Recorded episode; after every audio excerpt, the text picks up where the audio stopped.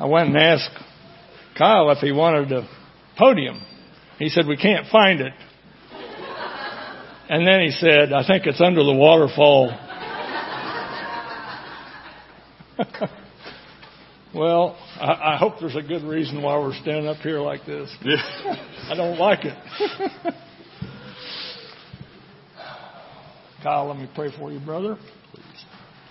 Father, thank you for this day, for the many blessings you give us, for this opportunity for Kyle to speak and for him to uh, deliver your word to us. And I just pray that we would open our hearts and listen to what you speak through him today. In Jesus' name, amen.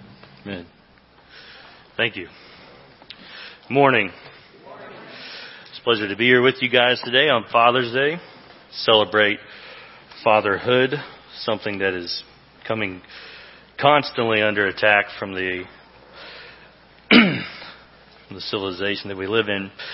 I hope that those of you that are fathers and those of you that will soon be fathers, you take the opportunity to be present with your children, to speak with them, to maybe even take some time with your wife to reflect back on the years when they were growing up, the things you went through and the sacrifices you made for their sake.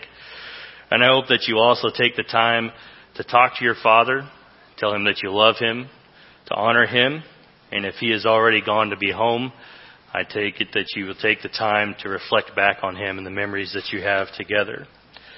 And in preparing the message for the day, when I was asked to speak on Father's Day, I knew obviously it had to be something about fatherhood, but when you read the Bible, there's a lot on fatherhood. So, what is it that I believe the Spirit was uh, guiding me towards? Now, as I was working on this, I was in the office, and when Daddy's in the office and the door is shut, no one comes in. But sometimes my son Keegan does not care about what the rules are. So he constantly kept busting through the door and breaking through the door and he would say, Daddy, I love you with a Y, not a D. And when he says that, you can't make him leave. You gotta let him stay in there with you, right? So he sat on my lap while I was preparing a majority of this and while I was holding him, the thought just kept coming to me about how much I love him, how much all my children mean to me, and how much in his little life I have prayed for him, and he doesn't even know it. And it was funny, at one point I sat back and he was watching something on the computer and I asked him a question about it and he looked up at me and he points to the Bible, my notebook, and goes, Day work. Okay. so, yes, sir.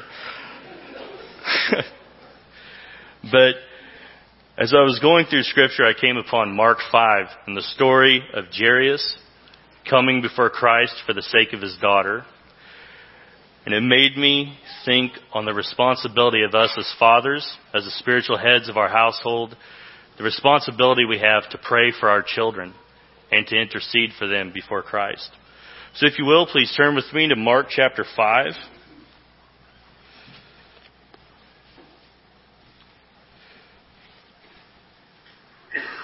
So I find it here. We're going to read verses 21 through 43.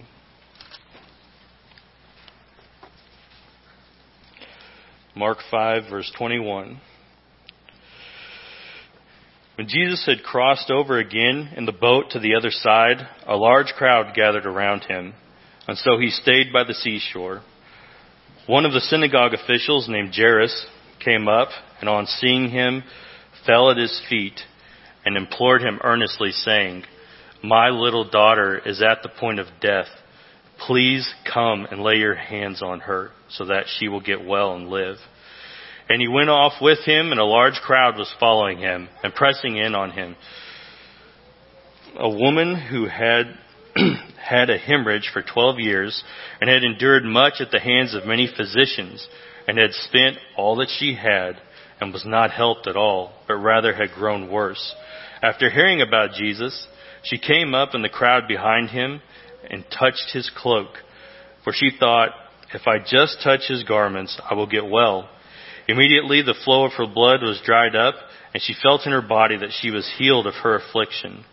Immediately Jesus, perceiving in himself that the power proceeding from him had gone forth, turned around in the crowd and said, Who touched my garments?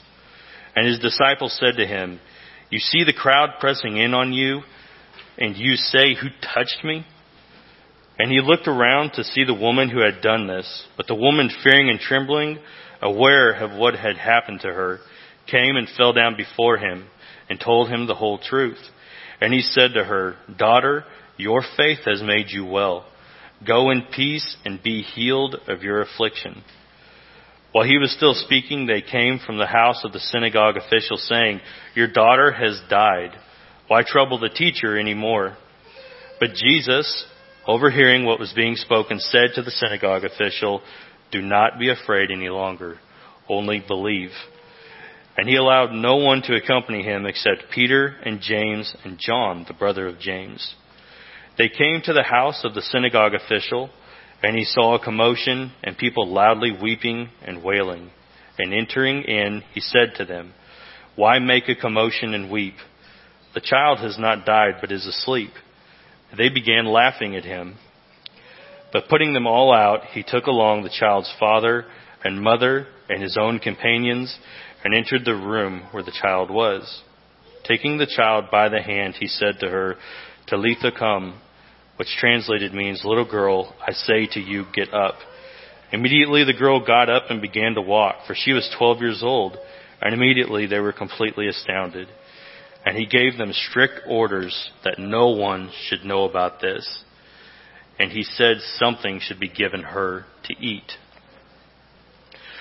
Now, when reading this passage, there are several sermons worth of material in here. And we'll touch on a few things before we begin to focus on Jairus. First, notice that both the people in this passage were healed by the touch of Christ. Jesus heals many people in his ministry, and it is oftentimes that he lays hands on them. And both of them are restored from absolutely impossible situations. A hemorrhage lasting over 12 years and on the brink of death. And yet we see Jesus laying his hands on people. We see this carried on in the apostolic church. And even we today, when we pray for each other, lay hands on each other. Because in the Christian realm, that is a sign of a hope for healing. And also notice specifically as you read through here that Mark mentions the faith of Jairus, and he also mentions the faith of the woman. Now Mark is writing this to uh, Roman Gentiles, recent conversions, and he is making the point that Christ is the Son of God, and faith in Him alone has healing properties. That is why he specifically mentions that Christ told the woman that. But this is also a display of Christ's authority. We see Christ walk right past the people whenever they said, Do not waste the teacher's time, for she is dead. And he walked past them straight into the house and brought her back. And also, he took with him Peter, James, and John, the three that he took with him later in the book of Mark in chapter 9 during the Transfiguration. They were with him as well. But when reading through this, what caught my attention as I was sitting there holding Keegan was verses 22 and 23. One of the synagogue officials named Jairus came up and on seeing him fell at his feet and implored him earnestly, My little daughter is at the point of death. Please come and lay your hands on her so that she will get well and live. And it just struck me to see Jairus humble himself before Christ for the sake of his child. How often do I do that for my children? How often do we as fathers do that for our children? Come before Christ with a concern for our children on our hearts. And so I got to thinking, you know, like when we put the kids to bed, we pray for our children. And for my little princess, I pray that one day God brings her a man that will lead her well and lead their family well. And for my oldest son, I pray that his faith will always stay strong and that Christ will always be with him. And for my third son, or third child, Keegan, Keegan is three years old and he is also approximately the same height and weight as our 11 month old. And I pray all the time that God will let his little body grow. And it's hard sometimes as men, isn't it, being husband and wives, or husbands and fathers, because you see your wives and your children go through different things, and you want so hard to just roll your sleeves up and get in there and fix it for them. But we can't. All we can do is what Jairus did. humble ourselves before Christ and pray for them on their behalf. The theologian Halford Luccock, when speaking on this, states that clothes I can provide, and food and home and education. But for the deep resources of life, for truly saving power, I must follow Jairus. See Jesus and say, my little daughter, my son, my wife, please come. Now in the story, in this particular instance, Jesus honored Jairus humbling himself before him. And he walked with Jairus back to his house, back to the turmoil. And that's a beautiful picture, isn't it? Jairus coming before Christ for the sake of his child, and then going back towards the turmoil, not knowing what will happen, but Christ walking with him to the situation. And as they entered into the house, because of Jairus' intercession, Christ healed the little girl, took the sorrow out of the house, and uplifted them. Now, as you go through the New Testament, you may notice there are three people outside of Christ himself that Christ rose from the dead. One is Lazarus in John chapter 11. The other one is in Luke chapter 7, the widow Nain's son. Christ was walking and he saw a funeral procession. he saw the woman crying, touched the corpse of her son, and the boy came back. And the third one is Jairus' daughter in Mark 5, Luke 8, and Matthew 9. And as you read through the Gospels and you read all three of the accounts of Jairus' daughter, something stuck out to me, and that is we never know her name. We never know Jairus' daughter's name. All we know about her is that she was Jairus' daughter, and she was healed because her dad went to Christ on her behalf. But as we go through Scripture, there are more examples of fathers interceding for their children. Turn with me, if you will, to 1 Chronicles 29. 1 Chronicles 29. That's, some, that's a book we don't turn to very often, but and as we're turning there, I'll speak on a few other examples. One of the first examples you'll see in the Old Testament, or one of them that sticks out to me, is in Job chapter 1. In Job 1 6, the author takes us to the heavenly realms, and it's where Satan comes before God, and they talk about Job and how he's righteous.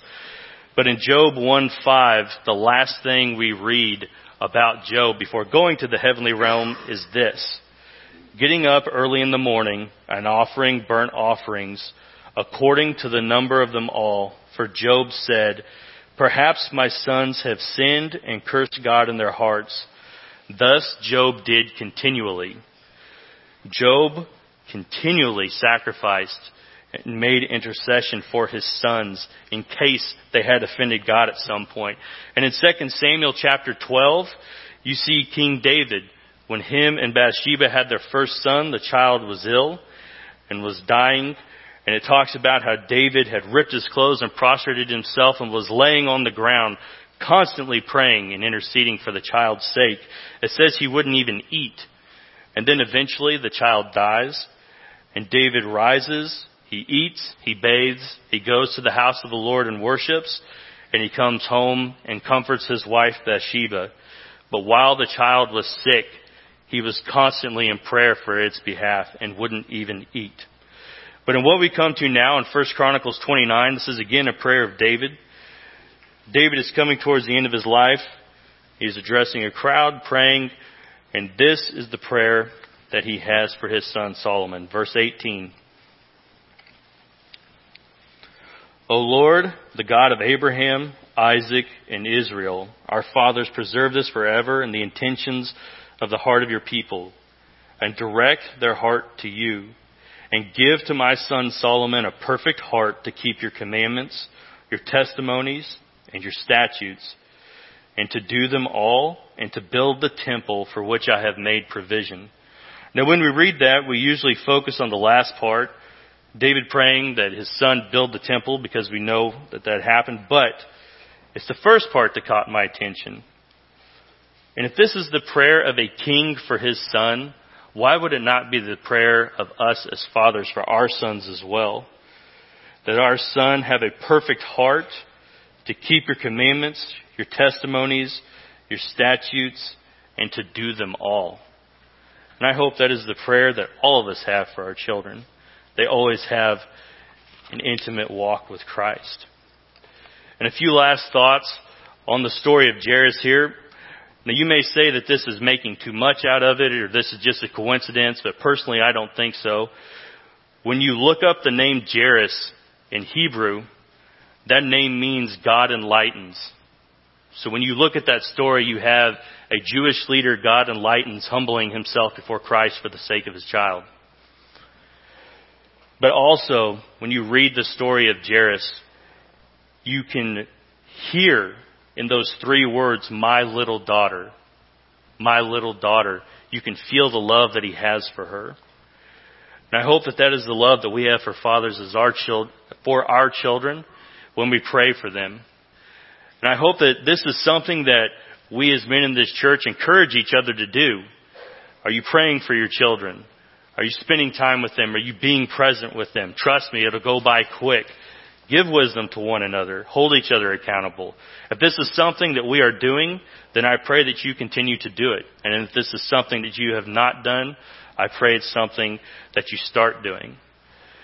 And I felt like this is just something that needed to be said.